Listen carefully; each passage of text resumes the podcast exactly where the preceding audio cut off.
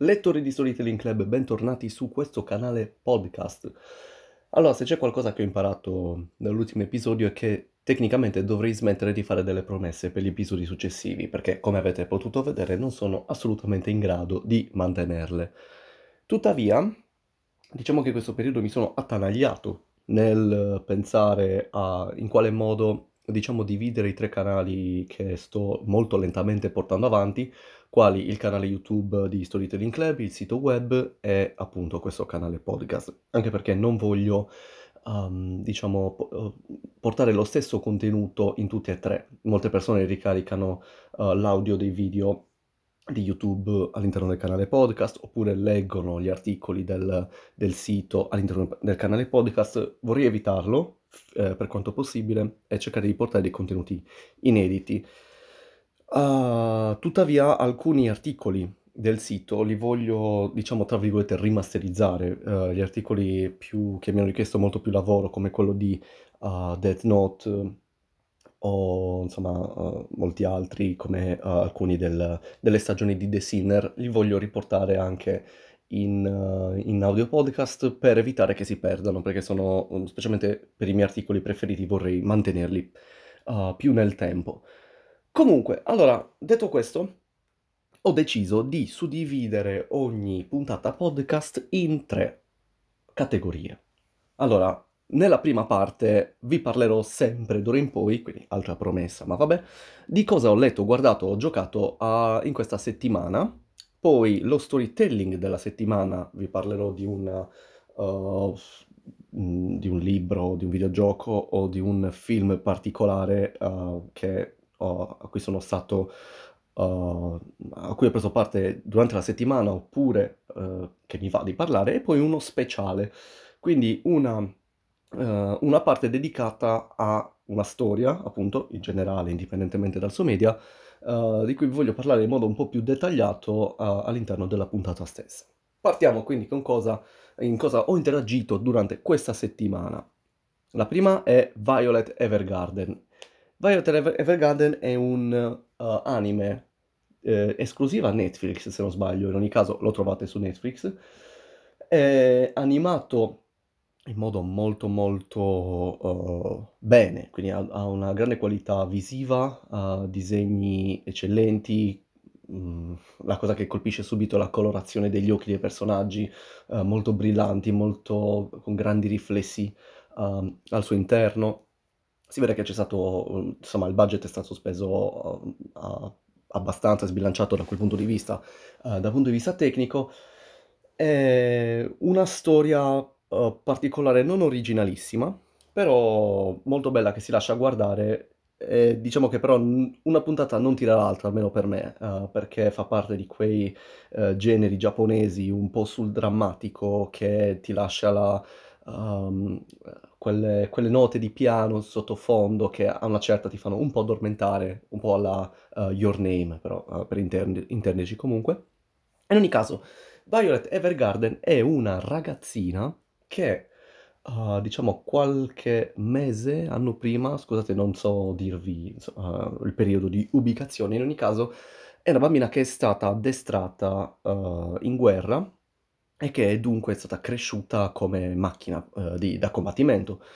Uh, dunque non ha mai interagito, non ha mai preso parte a delle relazioni umane vere e proprie, eh, è una bambina che conosce, l'unico linguaggio che sa esprimersi eh, era la violenza, ma una violenza non, eh, diciamo, gratuita, una violenza giustificata dagli ordini del suo comandante, uh, comandante del quale eh, evidentemente si innamora uh, quasi fin da subito o comunque durante uh, il periodo di, di conoscenza e di, di servizio non vi sto facendo spoiler, tutto quello che vi sto dicendo è tutto ciò a cui uh, assistete ai primi minuti della prima puntata. Uh, in ogni caso, uh, innamorare è una parola grossa perché Violet Evergarden, come ho detto prima, non conosce altri meccanismi di comunicazione se non quello di, appunto, della guerra eh, non conosce addirittura le parole stesse, non ha avuto un'educazione vera e propria che possono aver avuto uh, tutti i bambini. Quindi Violet è, una, è, un foglio bianco che è stato plasmato in base alle persone che ha conosciuto e incontrato in quel periodo. Tuttavia è stata appunto cresciuta in un contesto militare. Eh, dunque parole come l'amore, parole come affetto, moltissimo, co- cose di questo tipo, eh, non, eh, non le conosce. Dunque siamo davanti a un soggetto con un grande deficit eh, emotivo o empatico, ha zero empatia, è completamente apatica, ha, infatti anche nelle prime puntate lei eh, è completamente inespressiva e questo la porterà anche ad avere dei problemi di interazione con gli altri personaggi. In ogni caso, eh, durante una, diciamo, una battaglia uh, si ritrova uh, diciamo, sotto una, un'esplosione, l'esplosione di una bomba e perde gli arti. Uh, questo la porterà ad ottenere delle protesi uh, meccaniche nelle braccia, tranquilli, non si parla di, dell'ennesimo anime sui robottoni, che purtroppo sarà un mio limite, ma io non, non sopporto e non seguo. Eh, tuttavia ha queste protesi e queste protesi la descrivono ancora di più come una vera e propria macchina, uh, una macchina senza emozioni. Eh, che cosa fa quindi Violet Evergarden ora che non può più combattere? Che ora che non può più esprimere la propria personalità all'interno dell'unico contesto che ha sempre conosciuto uh, fin quando era piccola? Mm, si ritroverà a scrivere delle lettere, quindi lavorerà all'interno di questo ufficio uh, dove i dipendenti scrivono delle lettere al posto delle persone che commissionano le lettere stesse, eh, che è il punto forte della trama, perché scrivere le lettere per le persone che raccontano quello che vorrebbero uh, uh, che ci fosse scritto all'interno del, del loro foglio, uh, diciamo che rende il, um, la, l'espressività di, l'inespressività di Violet Evergarden ancora più evidente, perché lei trascriverà esattamente quello che uh, i dipendenti chiederanno. Il problema è che ovviamente scrivere delle lettere richiede una sorta di empatia, una sorta di rielaborazione del testo, per far sì che l'emittente riceva il, uh, un testo più possibile congruo a livello sociale. Quindi se io dico uh, scrivo una lettera d'amore, non posso scrivere esattamente parola per parola quello che ho in testa. Dovrò rielaborare riflettere in modo tale da cercare di edulcorare il più possibile il mio messaggio. Ecco, Violet Evergarden non è in grado di fare questo perché è una macchina, è, è apatica e grazie però a, a, a questo, alla scrittura e alla relazione con altre persone imparerà il valore e il, diciamo, il significato delle emozioni. Ripeto, non è un, uno spoiler perché comunque sono informazioni che capite già dalla, dalla prima puntata e, e, in ogni caso quello che vi porterà ad andare avanti sarà uh, l'interesse nei confronti di cosa è successo al generale uh, di Violet che, o comunque la relazione, gli intrecci tra i determinati personaggi. Quello che però mi ha colpito particolarmente di questo anime è il suo valore psicologico, nel senso che in psicoterapia eh, specialmente per le persone che hanno subito dei traumi o comunque che hanno dei problemi uh, psicologici particolari, delle fobie, o in generale a chiunque uh, voglia eh, sfogare delle emozioni uh, in modo produttivo, o comunque sfogare l'energia che l'emotività scaturisce all'interno della psiche umana, ogni psicoterapeuta consiglia sempre di scrivere, quindi di prendere un taccuino è trascrivere, mettere nero su bianco le emozioni. Questo ti permette di rielaborare o comunque concretizzare su un foglio quello che nella tua testa pare essere insormontabile, pare essere esageratamente uh, carico di emotività, che ti porta delle ansie, a, un, a uno stress esagerato. Ecco, la, la, scrittura aiuta tanto da quel punto di vista. E aiuta anche nel eh, sia la scrittura che la lettura anche all'apprendimento dell'emotività, del, dell'empatia, scusate. Ecco, questo è il tema principale del, dell'anime. L'empatia può essere appresa, e secondo questo anime, ah, non ve lo dico, quindi guardatevelo, eh, la domanda a cui si cerca di rispondere a questo anime è una domanda a cui si è già data risposta da alcuni uh, psicologi, però si parla comunque di un periodo storico arretrato rispetto al nostro, quindi è interessante per questo ne ho parlato forse anche fin troppo, comunque consigliato assolutamente, di grande qualità. Io l'ho guardato in uh, lingua italiana, tendo a guardare gli anime eh, per quanto possibile con la lingua italiana, me ne scuso per i, uh, i, puristi, però io penso che soprattutto negli anime i doppiatori italiani esprimano proprio tutto il loro talento, ci sono i, più, uh, i doppiatori più talentuosi ce li hanno tutti gli anime. Quindi io è proprio la mia una scelta, uh, adoro la... guardo tutti i film in lingua originale in inglese, uh, eh, però gli anime non ce la faccio, cioè mi piace proprio tantissimo certe voci italiane e secondo me aggiungono valore al, all'opera stessa. Poi, Mortal Kombat ragazzi, ho visto Mortal Kombat al cinema, uh, voi direte eh, ma non è ancora uscito, io per chi non lo sapesse vivo in, a Brisbane in Australia e qua sono molto molto molto fortunato perché non ci sono restrizioni eh, particolari e anche i cinema sono aperti, quindi ho avuto la possibilità di andarlo a vedere e, e diciamo che è stata una giornata particolare perché tecnicamente io lavoro come istruttore di arti marziali. La mattina avevo un corso istruttori, uh, perché facciamo ogni settimana una sorta di corso di aggiornamento per gli istruttori uh, con il capo. Ecco, quella mattina io mi sveglio, ricevo un messaggio da parte della mia responsabile che dice ragazzi oggi sorpresa per tutti gli istruttori, al posto della lezione per gli istruttori andremo a vedere tutti insieme al cinema Mortal Kombat. Ecco, quindi vi faccio capire l'emozione di, di questo evento. In ogni caso, spoiler, non del film, tranquilli, ma della puntata di oggi, Mortal Kombat sarà eh, tema dello speciale della settimana. Quindi, eh, come ultimo, eh, ve, lo, ve lo dico alla fine. Poi invece, che cosa mi sono letto questa settimana? Ragazzi, mi sono letto Una stanza piena di gente che è... Eh, scusate che me lo leggo qua perché ho bisogno di... Non l'ho finito, comunque l'ho, l'ho iniziato. Um, è stato scritto da Daniel Keyes in, nel 1981, non sapevo fosse così tanto datato, cioè sapevo fosse datato ovviamente, però non così tanto ed è la biografia di William Stanley Milligan, una storia vera di questo plurimicida criminale americano che nel 1977 ha rapito, violentato e derubato delle studentesse universitarie. Questo è stato più che altro un, uh, lo scoperchiamento di un vaso di Pandora, perché poi si è scoperto che uh, ha ucciso tantissime altre persone, adesso il numero esatto non me lo ricordo, c'era scritto nelle prime pagine comunque.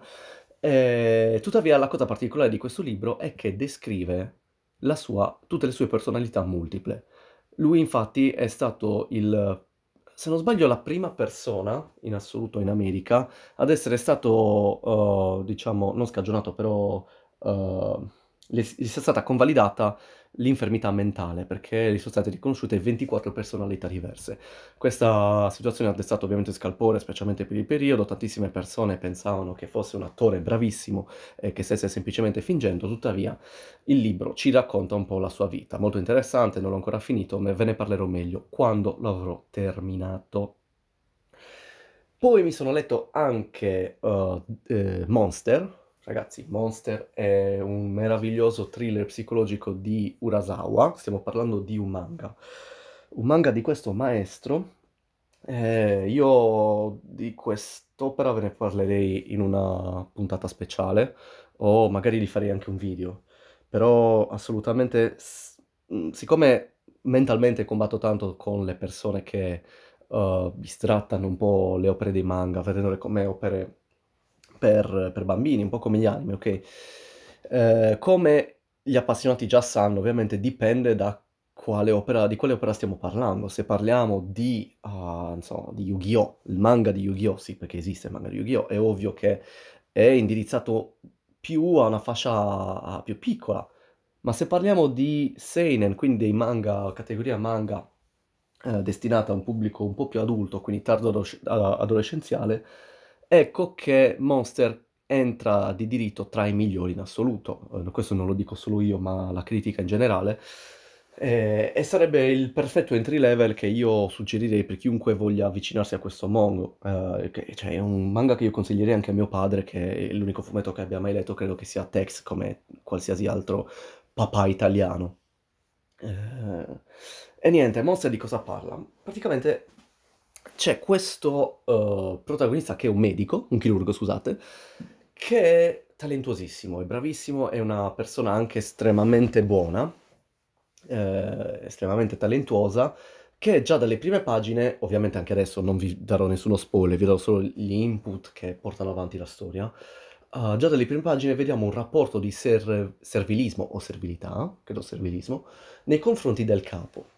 Uh, questa è una critica sociale della società appunto giapponese dove c'è uh, tantissimo, uh, come posso dire, uhm, servilismo da parte del delle autorità, ehm, c'è tantissimo sfruttamento del lavoro, uhm, operaio, uhm, tant'è che, uhm, è uno dei de dei luoghi con più, uhm, tassi mortali a livello del uhm, del del mondo del lavoro, per non parlare poi dei suicidi causati dal dagli stress lavorativi, con picchi di straordinari pagati e non eve assolutamente allucinanti.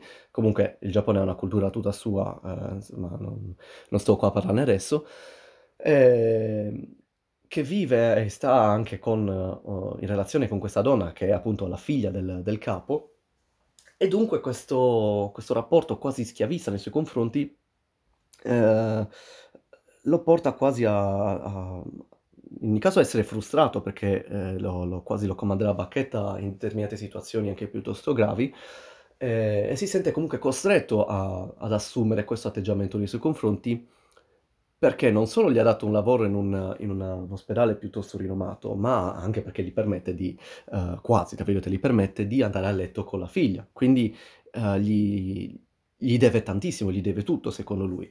Tuttavia cosa succede? Un giorno, ehm, si ritrova a dover fare una scelta tra salvare la vita a un bambino o salvare la vita al sindaco. Il il suo suocero, nonché il capo di del di questo ospedale, uhm, ha sempre premuto per far sì che, ehm, si si curasse soltanto le le persone più influenti dal punto di vista sociale, sperando in qualche importante donazione, ecco. Uhm, in questo modo il s uhm, il nostro protagonista stesso, ehm, Tenma, si è reso conto che, uhm, per colpa di questo atteggiamento ha visto morire tantissime persone innocenti che per colpa della loro situazione economica non eccellente come quella a cui aspira il capo, uhm, si ritrova appunto a davanti alle morti di queste persone, ehm, e dal momento in cui si ritrova a scegliere se salvare la vita a un bambino o al sindaco, salva la vita a un bambino. Ripeto, non è uno spoiler, si tratta delle prime pagine del primo manga, ehm, o comunque se non se non potete recuperare il manga, recuperatevi assolutamente l'anime. Ehm, porterà degli importanti screzi tra lui e il capo, finché non avviene un omicidio. Non avviene un omicidio e il bambino scompare. Ora, questo evento comporta de ha tantissime domande.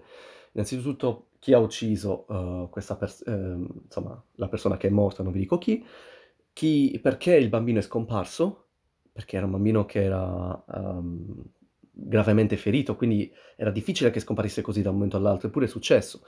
Chi era questo bambino?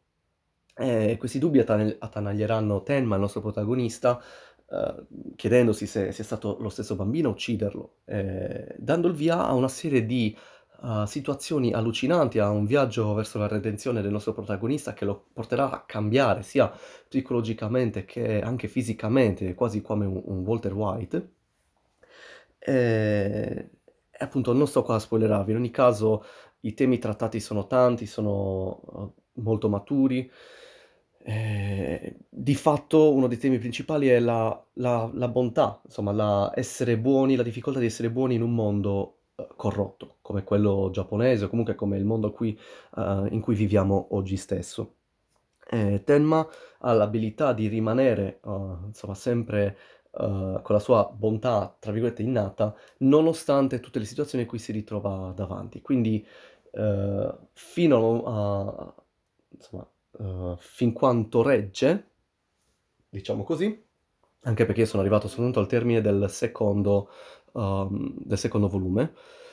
Quindi fin quanto regge Tenma cerca di non essere corrotto da da questa situazione, ehm, e di rimanere appunto se stesso, ehm, in un mondo che però gli sta facendo capire quanto le certezze, quanto i valori a cui è stato abituato fino a quel momento siano fasulli, non esistano. Si ritrova davanti a tutto il marcio il male che, uhm, alberga nel mondo. Quindi se volete sapere a cosa si riferisce il termine monster, vi a assolutamente consiglio di recuperare quest'opera che è un capolavoro. A cosa ho giocato questa settimana? Diciamo che ho giocato pochissimo per motivi lavorativi ed è la risposta che vi dirò praticamente sempre da da oggi in poi.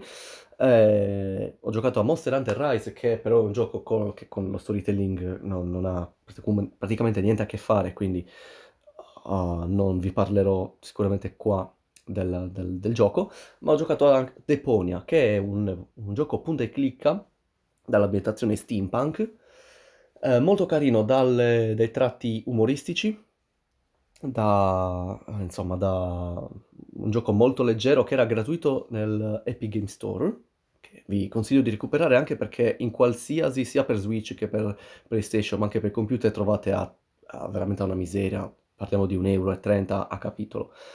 Uh, come detto, è un titolo che si basa, è un punto e clicca, quindi si basa un po' su, appunto sulla storia e sulla risoluzione di enigmi. Enigmi per grosse virgolette, ehm, perché diciamo che si basa tanto sulle interazioni ambientali attraverso gli oggetti che trovate nella, nella storia, nella campagna. Eh, come vi ho detto prima, è un termine umoristico, è un gioco umoristico, pertanto la logica che sta all'interno del titolo è, uh, è particolare, cioè voi dovrete giocare questo titolo uh, scendendo a compromessi e accettando la logica che vi chiede il gioco stesso, perché appunto se per esempio uh, il gioco vi mette in mano un imbuto e voi prima di questo gioco avete giocato non so, a un qualsiasi altro titolo come The Last of Us, per dire che uh, fa del realismo il suo punto forte, ecco, in Deponia un imbuto uh, può voler dire anche, può rappresentare una cerbottana, un razzo inesploso può uh, indicarvi che dovrete aprirlo per estrapolarne il, la polverina da, da, sparo, per mischiarla in un caffè e fare una bevanda eh, super energetica. Ecco, quindi dovrete pensare un po' fuori da, da, dal box, out of the box, insomma, uh, fuori dagli schemi per risolvere alcuni enigmi che a volte vi bloccheranno proprio per questi motivi qua. Assolutamente consigliato, molto carino. Non l'ho terminato, chiaramente, quindi uh, sono ho superato praticamente la seconda parte, quindi sono appena entrato nella terza fase del gioco. Ora, possiamo passare allo storytelling della settimana. Oggi vi parlo in modo più approfondito di Unborn. Unborn è un libro di uh, Christian Sartinara, Sartirana, scusate, ecco, ho dovuto leggerlo perché ogni volta me lo dimentico. Comunque, Christian Sartina, Sartirana, ed è un autore italiano un libro italiano, un horror italiano. A me è piaciuto davvero tanto, è stato edito da Acheron Books. Acheron Books è una uh, casa editrice che pubblica e seleziona autori italiani e, e ne valorizza uh, appunto la qualità. Fino ad ora ho letto di questa casa editrice sia lui che uh, la principessa di Is e anche um, Eternal World di uh, Livio Gambarini. Diciamo che è quasi una garanzia questa, questa casa editrice, salvo qualche inciampo, però quasi una garanzia perché anche questo libro mi è piaciuto davvero davvero tanto. Come detto prima, è un horror che uh, ispirato a, veramente in modo piuttosto evidente al genere e al, al tema Lovecraftiano, e uh, detto questo, alcuni di voi potrebbero dire che palle ancora Lovecraft, tutti parlano di Lovecraft. Posso capirla questa, uh, questa critica, tuttavia, uh, per quanto posso aver recuperato fino ad oggi, posso dirvi che questa è l'opera italiana che si ispira a, alle opere di, di, Lovecraft meglio riuscita in assoluto. A me è piaciuto davvero tanto. Ehm, è un libro che prende uh, praticamente i misteri italiani, comunque le città fantasme, le città dimenticate, storiche d'Italia, e le regala una storia o una nuova storia. Uh, quindi abbiamo uh, la, la, fantasia di questo autore vi porta, lo, lo, porta, scusate, a creare dal, letteralmente dal nulla una storia di orrore che vi accompagnerà per 241 pagine, un libro che si, veramente si legge, si lascia leggere con grande facilità. Io l'ho letto mentre ero in vacanza in un'isoletta australiana, quindi uh, diciamo che non è stata la migliore delle, uh, delle atmosfere, non, non, diciamo che non me lo sono goduto da quel punto di vista, però uh, l'autore ha uno stile narrativo che vi inghiottirà uh, all'interno della sua atmosfera, uh, vi, vi, vi, trascinerà senz'altro, capirete, eh, entrerete all'interno del, suoi, della sua mente, di quello che ha davanti, perché ha anche una capacità descrittiva molto, molto interessante. E di cosa parla? Non voglio spoilerare nulla, però comunque il protagonista è un cacciatore di libri antichi che è alcolizzato e quindi uh, un personaggio piuttosto depresso, che ha dei problemi familiari, che ha dei problemi relazionali, che ha dei problemi economici. Eh, si ritrova davanti a un testo antico. Eh, la, il tentativo di scoprire i, le origini di questo testo lo porterà quindi a un'avventura e a una, insomma, una discesa verso gli inferi mentali. È un libro piuttosto anche psicologico, uh, mh, ripeto, molto uh, evocativo, uh, lo stile narrativo si evolve, cambia durante la, la, narrazione stessa, quindi all'inizio avrà uno stile e cambierà e si corromperà man mano che il protagonista stesso entrerà nel, uh, insomma, nei, nei, meandri de, di questo abisso che il libro lo porterà a insomma, visitare. Quindi consigliatissimo, uh, ripeto non ve lo spoilerò, però lo trovate uh, insomma su, su Amazon senza, senza problemi, uh, ve lo come dire, ve lo pubblicizzo su Amazon anche perché l'autore stesso lo fa, quindi assolutamente senza problemi. Costa 12,35 euro.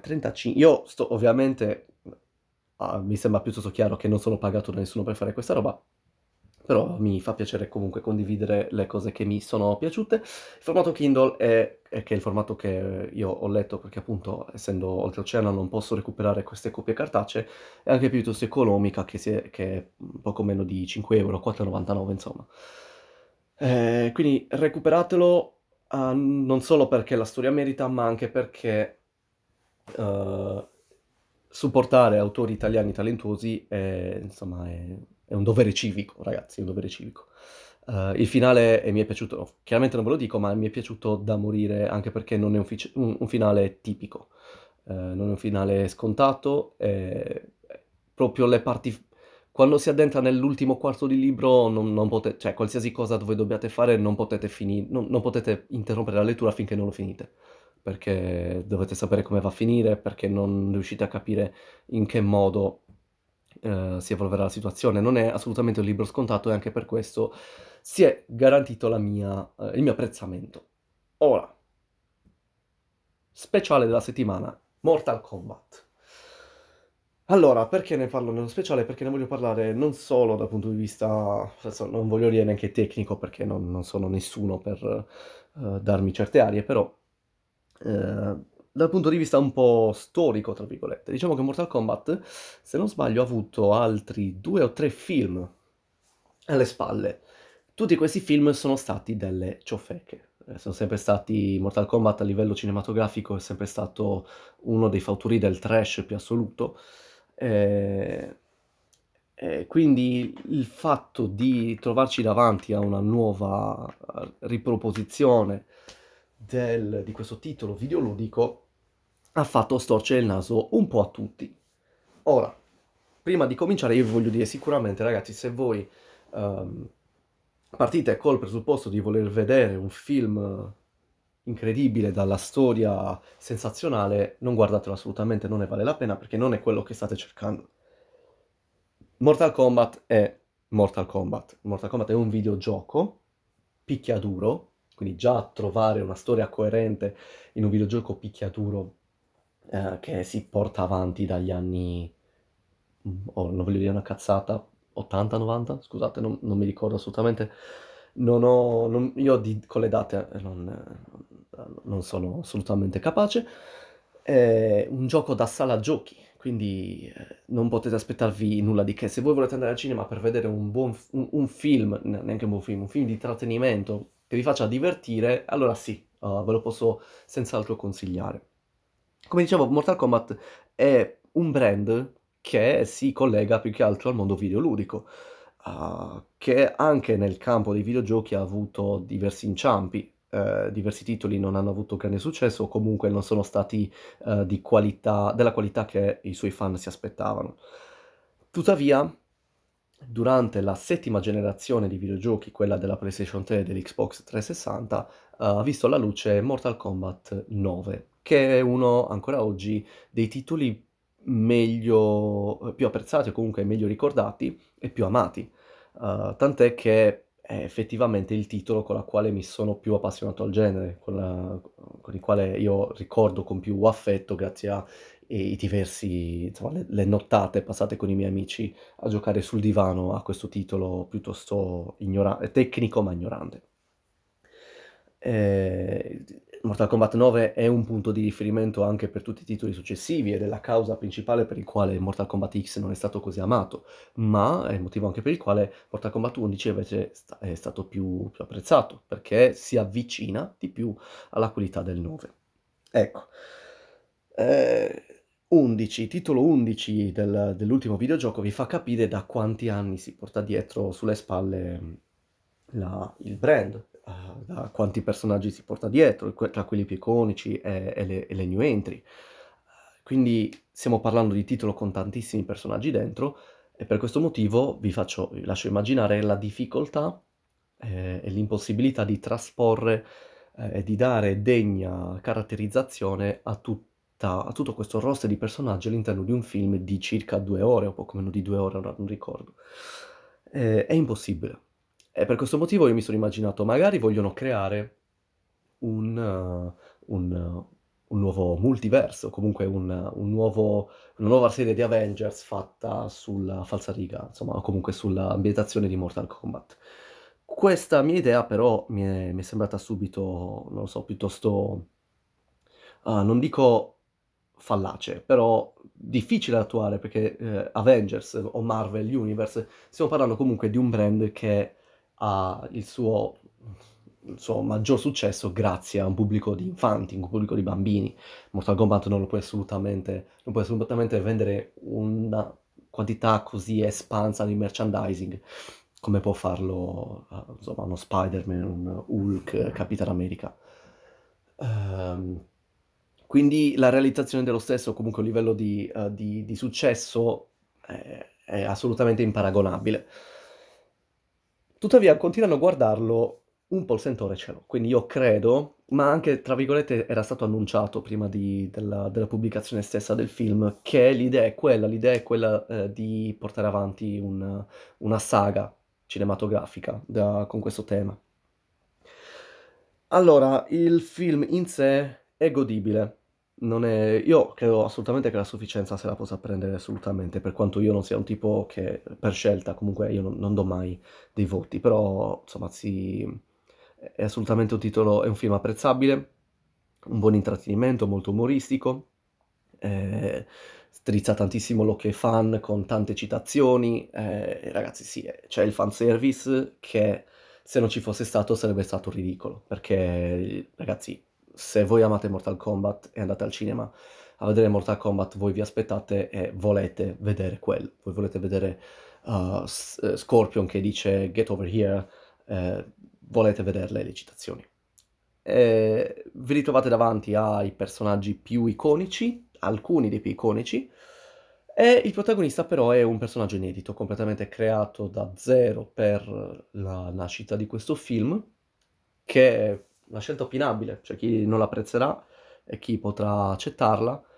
Io ne sono stato completamente, completamente indifferente anche perché il problema non è creare una, un nuovo personaggio, ci sta a dare una nuova identità. Il problema è la sua caratterizzazione, il problema è il suo costume stesso, perché diciamoci Mortal Kombat si basa tanto sui costumi e sul carisma dei personaggi come qualsiasi altro picchiaduro. Ma il protagonista è veramente cioè, insulso, ragazzi. Per me è insulso il suo costume è, un, è stato palesemente rubato da Aquaman. Uh, vabbè, adesso lasciamo stare questo discorso, rischio di spoilerare. Comunque vi ritrovate davanti, eh, come detto prima, ai personaggi più amati, alcuni sono fuori, ma non vi dirò chi, e uh, ci troviamo davanti a una caratterizzazione over, over, uh, inter- interpretata, over, caratterizzata di Kano eh, Kano è il personaggio, la, la, la, spalla comica del film, molto cinico, molto divertente, di intrattenimento, che insomma a un certo punto le sue battute saranno uh, un po' telefonate, però uh, sorregge sulle spalle quasi tutto il film perché l'attore ha dei tempi comici veramente, veramente molto, molto belli. E, allora, la storia, la storia no, non ve la descrivo, la guardate anche perché, insomma, come ho detto prima, guardare Mortal Kombat per la storia è un po' ridicolo, però appunto la storia... Uh, è non so ragazzi, non... sto cercando di non dire cose che possono spoilerare, per quanto sia anche questo ridicolo dire spoiler nei confronti di Mortal Kombat, però il film secondo me dura un po' troppo. Una parte l'avrei completamente tagliata, eh... perché c'è questo tiramolla dei personaggi, questo inseguirsi con gli antagonisti, gli antagonisti che vanno e vengono, questi combattimenti che sono belli, per carità, richiamano le fatality del videogioco. Uh ragazzi, il Reptile è reso, è reso ridicolarmente, sembra un mini Godzilla, vabbè, scusate per questa parentesi. E, ehm, e nulla, ah, come dire, il, il, film a un certo punto vi fa dire va bene, anche basta, a un certo punto, verso la fine eh, si, è, si allunga un po', i combattimenti finali sono uh, stati tagliati, cioè sono, sono, molto brevi, che sono la cosa che in teoria lo spettatore va a vedere, quindi uh, sarebbero dovuto, dovuti essere il, uh, insomma, il, selling point principale, però eh, i combattimenti che tutti volevano vedere in realtà sono piuttosto brevi, piuttosto banali. Tuttavia, questo film è uno spartiacque, e si, ci si aspetta di, di, di vedere il successo che ne è scaturito per capire se mandarlo avanti perché è un film che si conclude, ma, quindi anche questo non dico, non, non aggiungo altro. Eh, eh, cosa volevo dire? Mi, stavo dimen- mi sto dimenticando. Ah, ecco, sì, ha fatto successo comunque perché ha venduto eh, a botteghino ha fatto 66 milioni di dollari che per quanto non sia un numero esageratamente alto comunque rappresenta un, uh, un segnale tanto positivo, specialmente per il periodo storico e sociale che stiamo vivendo adesso. Considerate che non è uscito in, tantissimi, uh, in tantissime nazioni, tra cui anche l'Italia. Quindi questo botteghino, eh, questa cifra taglia fuori una grossa fetta del mercato. Uh, quindi io credo che la storia sicuramente andrà avanti, si creerà un, un, una saga cinematografica, spero che la qualità si va, vada ad aumentare, spero che il protagonista assuma una caratterizzazione, non dico profonda ragazzi, però almeno da, spero che assuma un livello di carisma maggiore rispetto al, al film stesso. Comunque io sono andato fuori dal, dalla sala piuttosto soddisfatto, uh, ripeto è difficilissimo creare, specialmente per Mortal Kombat, un film, non una saga, una serie, un film dia grande qualità, dove uh, dare uh, una giusta dignità a tutti i personaggi. Secondo me è stato fatto quanto possibile, non tutto il possibile, ma un, insomma, il più possibile per fare uh, quello che si poteva con i budget a disposizione e con insomma, la, la, situazione in, in, cui ci troviamo. Spero appunto che le cose migliorino sono stato particolarmente sorpreso perché io mi, aspetta- mi aspettavo molto peggio, mi aspettavo un trash, un, l'ennesimo trash, sinceramente. Però uh, credo che questo titolo possa essere un buon segnale, comunque considerando anche il riscontro della critica, nei confronti dei film ispirati ai videogiochi. Uh, sono, io sto ancora tremando all'idea di, de, della qualità che possa assumere la serie di The Last of Us, la sto aspettando con grande ansia. Spero che, che insomma i videogiochi, specialmente improntati più sulla narrativa, possano avere una degna trasposizione nel mondo del piccolo e del grande schermo. Ora, io vi, vi ringrazio per aver sentito, uh, per avermi supportato e sopportato anche durante questa puntata. Se volete avere altri contenuti riguardanti appunto lo, lo storytelling o in generale uh, mia, le mie opinioni riguardo diverse opere o se volete scoprire qualche opera un po' meno famosa, vi consiglio di seguire il mio canale, che si chiama allo stesso modo canale YouTube, uh, di seguire il, il, canale blog, il sito, sito web, e di seguirmi anche su Instagram, mi chiamo David Caforio molto semplicemente, quindi potete, trovate semplicemente il, la mia pagina privata.